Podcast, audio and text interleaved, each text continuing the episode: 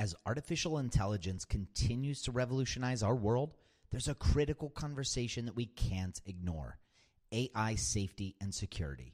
And that's where HackerOne's AI red teaming comes into play, rigorously testing AI models to prevent them from being misled or exploited. With over 750 specialized hackers in their community, HackerOne isn't just theorizing, they're actively safeguarding AI's future. Just recently, a team unearthed over 100 vulnerabilities in just two weeks. So, whether you're at the helm of a startup or steering product innovation at a large organization, it's time to prioritize AI security. Visit hackerone.com slash AI safety dash security. Again, hackerone.com slash AI safety dash security. This episode is sponsored by porkbun.com. Porkbun is a refreshingly different domain name registrar that's different from the other ones like GoDaddy or Namecheap. They've got low prices on hundreds of different domain extensions. They've got everything from .com domains to really cool ones like .pro, .dev, .xyz. Every domain name at Porkbun comes with tons of freebies too, like SSL certificate, WHOIS privacy, DNS, URL forwarding, and hosting trials. Because why pay for things that should be free, right? All these incredible features and tools are backed by incredible support, 365 days a year, and more five star reviews on Trustpilot from real customers than anyone else. Look, you can get a dollar off your next domain name from Porkbun and see why they're the best domain name registrar around by using our code just go to porkbun.com forward slash rocketshipfm24. That's porkbun, P O R K B U N dot com forward slash rocketshipfm24. You'll save a dollar on your next domain. This episode is brought to you by Gigantic. At Gigantic, you can level up your product skills through live small group cohort based trainings. We're incredibly excited to welcome you to our next cohort of our product strategy training kicking off in January of 2024. This course will take you through the frameworks that product leaders use at companies like eBay, DoorDash, Groupon, Rent the Runway in order to scale their teams. It's taught by Ben Foster, a friend of this podcast, who is the former chief product officer at Whoop. So come join us, go to gigantic.is. That's gigantic.is and save your seat for our January cohort. Your potential is gigantic, and we're here to help you reach it. Go to gigantic.is to reserve your seat today. Hello there, Mike. Well, hello there, Michael. I have to say, it was pretty cool hearing Bob Moesta interview one of your attendees of industry, your conference, in the last two episodes of Rocket Ship. Yeah, it was even cooler for me, believe me. And eh, by the way, listeners, if if you don't know what we're talking about, Bob Moesta, who was the co-architect of the JobsBe Done framework, he's been helping us out at Product Collective with using JobsBe Done to create a better product for our customers. And of course, our product is our conference, industry, the product conference, and our customers are product people, most often software product managers. And in the last two episodes, we released a full Jobs to Be Done interview that Bob Moesta did with one of the industry attendees. So definitely go back and check those episodes out if you haven't yet. Yes, definitely do that. So I'm sure it was a great experience for you getting to have someone like Bob help conduct an interview like that to help you learn more about the process, more about your attendees. But did it really help? It helped a ton. I mean, just after one single interview, we ended up adding a brand new feature to our conference, which has actually already won us over so many points with our attendees. For real? What's that? Well, I will fill you in in just a bit. Welcome to rocketship.fm. In season four of Rocketship, we are diving into everything product and growth. Rocketship FM is produced in partnership with Product Collective. We're your hosts, Michael Sacca and Mike Belsito. Okay, so we heard the full interview and it did sound like you could learn a ton from it. I'm curious what specifically you pulled out from it that led you to adding a new feature. I'm also curious what feature was it? Okay, well, I will definitely get to that. But first, I do want to mention how this interview really opened up my eyes more so than any other attendee interviews that I've done in the past, because we've definitely done attendee interviews before Bob started helping us. And it's because of the way that Bob conducted the interview. Well, that's a great place to start. So, what about Bob's technique makes it different? I think the number one thing that made it so different was just the level of detail that Bob pulled out of in this case, Matt Ragland, who's an onboarding lead at ConvertKit. That was the person that Bob interviewed. And I mentioned this before when we recorded episodes about jobs to be done, but in the past, I've always been eh, just kind of hesitant to take too much time away from an attendee when they agree to do an interview with me. I'm just trying to be respectful of their time. So it just feels like asking for a full hour to dig in with them on even like personal aspects about their life, which Bob actually gets into. It just seemed like it might be a little overboard. Yeah, well, Bob really does go deep in his interviews, doesn't he? Yeah, very, very deep. So why does Bob say that he goes, you know, as deep into the details as he does? Yeah, well, it has to really do with trying to pull things out of this person that he's interviewing. So he talks about these interviews as almost like being the source of a documentary that he's trying to create about this person's experience with a product. So in order to do that, he has to know every single detail. He has to know, you know, where this person was when they first encountered the product. What did this person actually do? Did they immediately purchase the product? Probably not. But if it took them three months to purchase, what were the things that happened within those three months that led them to finally purchasing? Right. Because when you think about it, it's not just about the three months going by and then they're going to purchase, right? There's some sort of sequence that a person goes through and it ultimately leads them to buying, no matter what kind of product it is. Yeah, exactly. So why does that matter? It matters for so many reasons. So first, if for instance, we learn that an attendee takes three months from the time they learn about the conference to when they purchase, but in that time, they have to submit a proposal to their boss and have a meeting to defend why they want to attend this conference and why it will benefit them and the company. Well, maybe there's something that we can create to help arm them, to help them sort of submit that proposal and get it approved. Yeah, that, that makes a lot of sense. And we do see this in many conferences, right? That PDF, how to sell this conference to your boss. That's right. And this example is a generic one, but Bob helped us get into a lot of detail with Matt. In these interviews, Bob's always searching for the struggles, like what leads somebody to even needing this product, and also the pushes and the pulls, the things that actually lead people to ultimately purchasing the product. So if we look at Matt Ragland, what were his pushes and pulls in this case? Well, let me cut to a part of the recap call that I had with Bob immediately afterwards. Um, okay, here we go. Real struggling moment. The pushes. What pushed him to do this? Right. One was the fact that that um, he has this desire, right? And you could say it's a pull, but but it's really a push in his mind. Like I need I need to be. I'm good at customer service, but I'm not so good at the technical side. And I got a review recently about that, and that I need to do something about it. So that's clearly a Yeah. push, right? Yep. and and and so but i think that's the only push that was really there he didn't spend a whole but the, the reason is the reason why i say that is there's not a whole lot of energy seeking here like if he was going to lose his job we would have seen a lot more energy Ah, so I remember Matt saying that in conversations he had with his boss, he needed to level up on his technical skills, right? To cross over from onboarding into a more product focused role. And that conversation was considered a major push for him. That's right. And those pushes and pulls, they're helpful to know so we can understand how to market industry. It could be as small as the language that we're using. So, for instance, in some marketing copy on our website, we're now actually using the term level up your skills and enhance your career.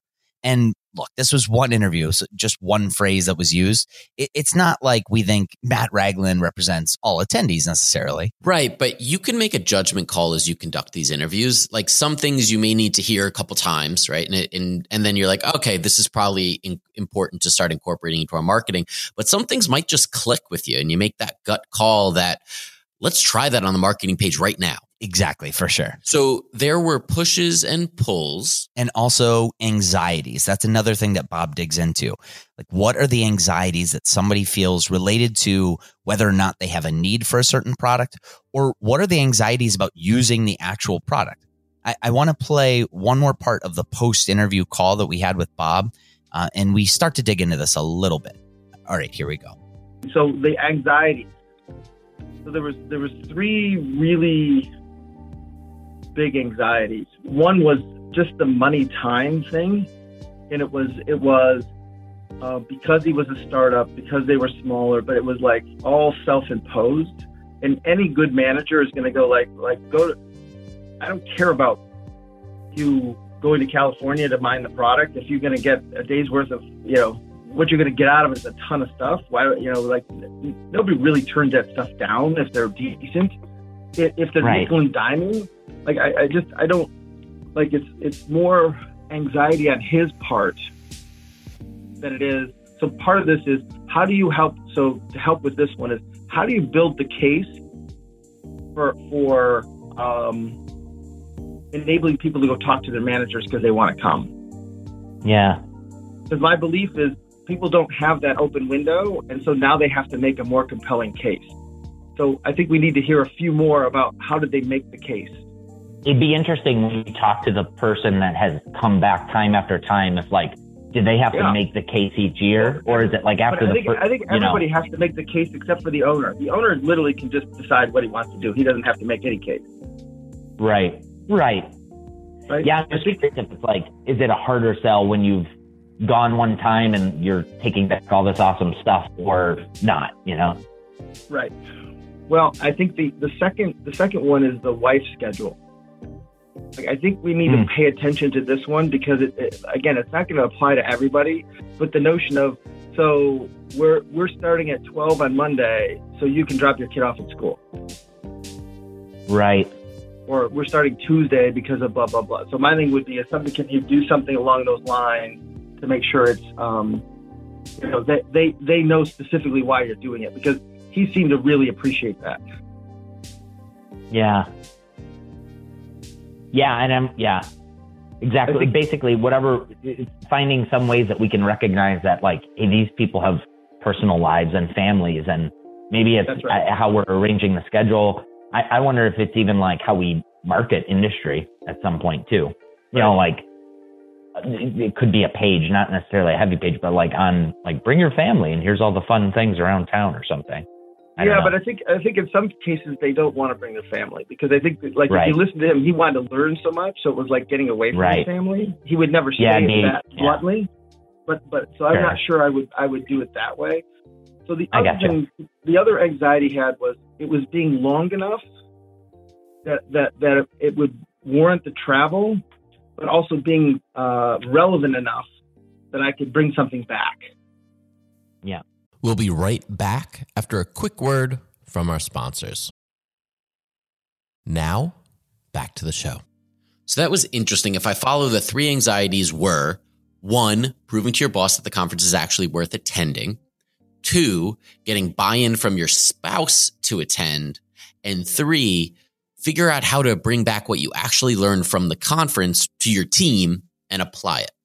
That's right. And really, all three of those, there's a lot that we can focus on. And the first one, maybe that seems somewhat obvious, but the second one, I'm not so sure that this is really even thought of by event organizers very much. Yet we all know that people have personal lives, but I don't know, the conferences that I've always attended and honestly, even industry, like that anxiety isn't really addressed. So earlier, you said that you had a story for us. I, I imagine that from the recap call you had with Bob, something really stood out. You applied what you learned.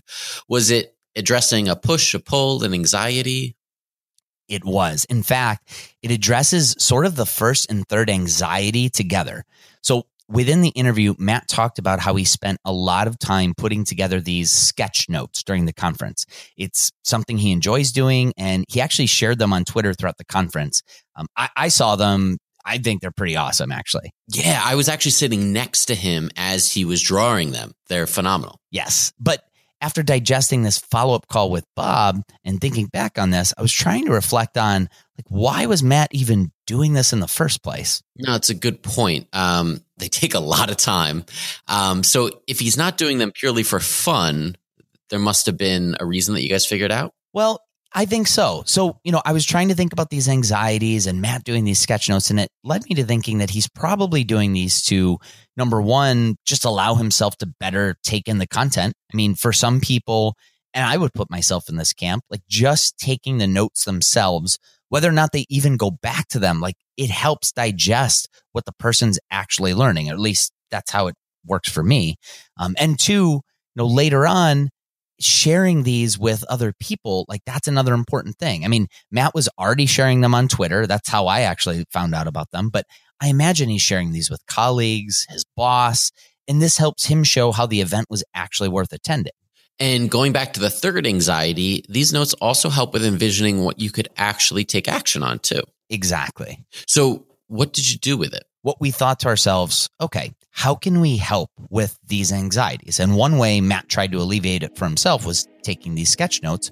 We thought, what if we could take the notes ourselves? Taking notes at your own conference? Well, hiring somebody to take the notes. But yes, like what if rather than every single attendee feeling the pressure to, you know, feverishly jot down every single nugget of info into their moleskins, what if we were to take care of that for them? Ah, that's actually really interesting. And that's something that I don't remember any conference I've ever attended actually doing.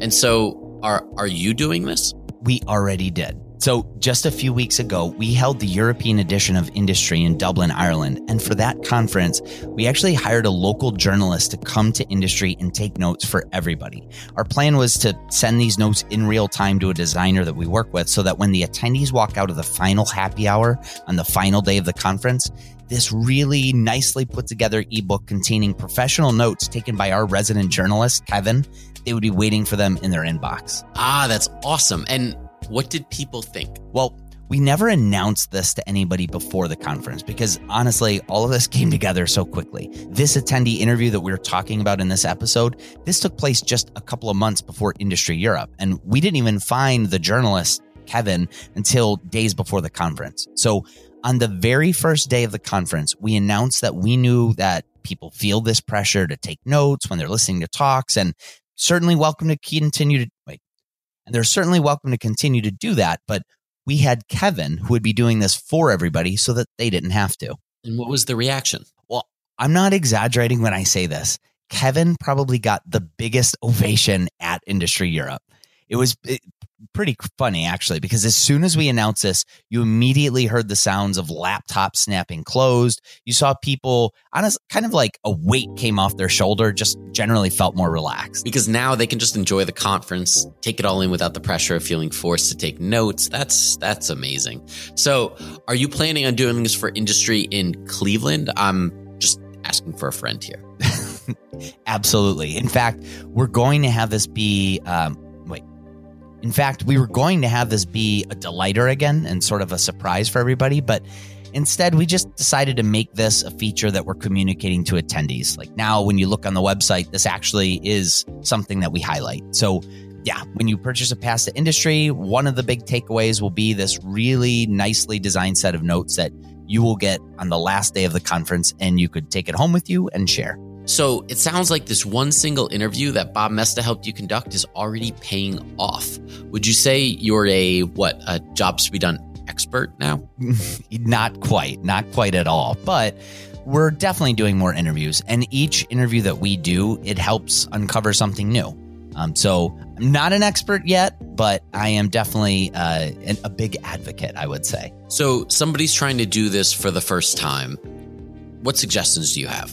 Yeah. Well, first off, I would say just get into it. Like, don't worry too much about not knowing the process. Just at first start interviewing people and you'll get more comfortable every single time. Um, and I'd also recommend, as Bob always does, to just go as deep as you possibly can with the people that you're interviewing. Um, again, Bob likens it to doing research for shooting a documentary. So don't be afraid to just keep digging in with a customer on a very specific point that they're trying to make. If you need more detail, just ask for it. And that's something that might not be so natural. It, it, may even feel like a little awkward, right? Really drilling into somebody on a point that probably seems trivial, like where they were specifically when they thir- first thought about a certain product they considered purchasing. That's definitely true. But the more detail that you can get from somebody, the better. Anything else? Yes, don't get too bogged down by the terminology. Um, you heard Bob talk about things like pushes and pulls and anxieties, and these things definitely matter. But just think of it this way when somebody purchases a product, there had to be a reason. Just dig in as much as you can on what that reason was. Nothing is purchased by accident. Now, sometimes those reasons that a customer may give you, they may be surface level. So again, you just have to keep digging. I like that. Nothing is purchased by accident.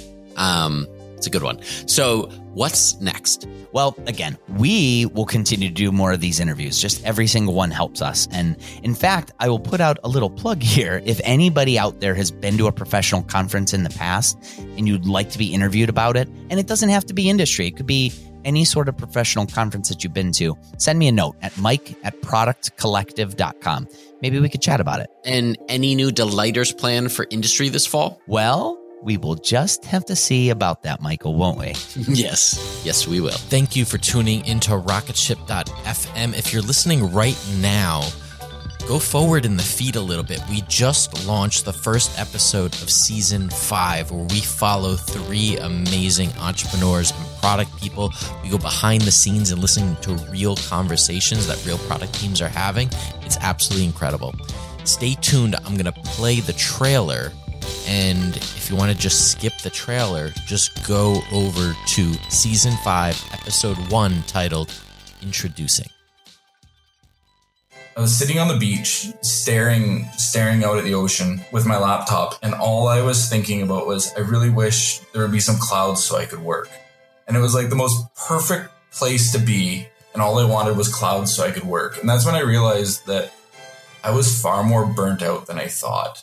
On season five of Rocket Ship, we're exploring the lives of three product people with products and companies at different stages, but who are all working to make the world a better place through technology. We introduce you to Gonto, the VP of Growth and Marketing at Auth0, who takes us behind the scenes, joining their team on their yearly offsite to see what it's like when 350 people converge on a small town in Panama. I would like to change my answer. Um, you asked me how long I was going to be at Auth0. I said four back then. I'd like four to years. update. Yeah, four years, and I think I want to update it to forever. We travel with CEO Krish as he expands his company ChargeBee across the Pacific Ocean from their humble beginnings in Chennai to opening international offices in San Francisco and Europe. in between in the apartment and said, okay, so this side is your home, this side is the office, and then we put some four tables, got our laptops, and we were all set because pretty much everything else was in the cloud. And finally, we follow Lee Tangum on his early morning code sprints as he brings a new product for small businesses to life in under 30 days. Success over these next 30 days is going to be measured by whether or not we can find that perfect market that truly needs this product that we're building. Season 5 of Rocketship.fm coming to you on July 10th on the Podglomerate Network. Subscribe today.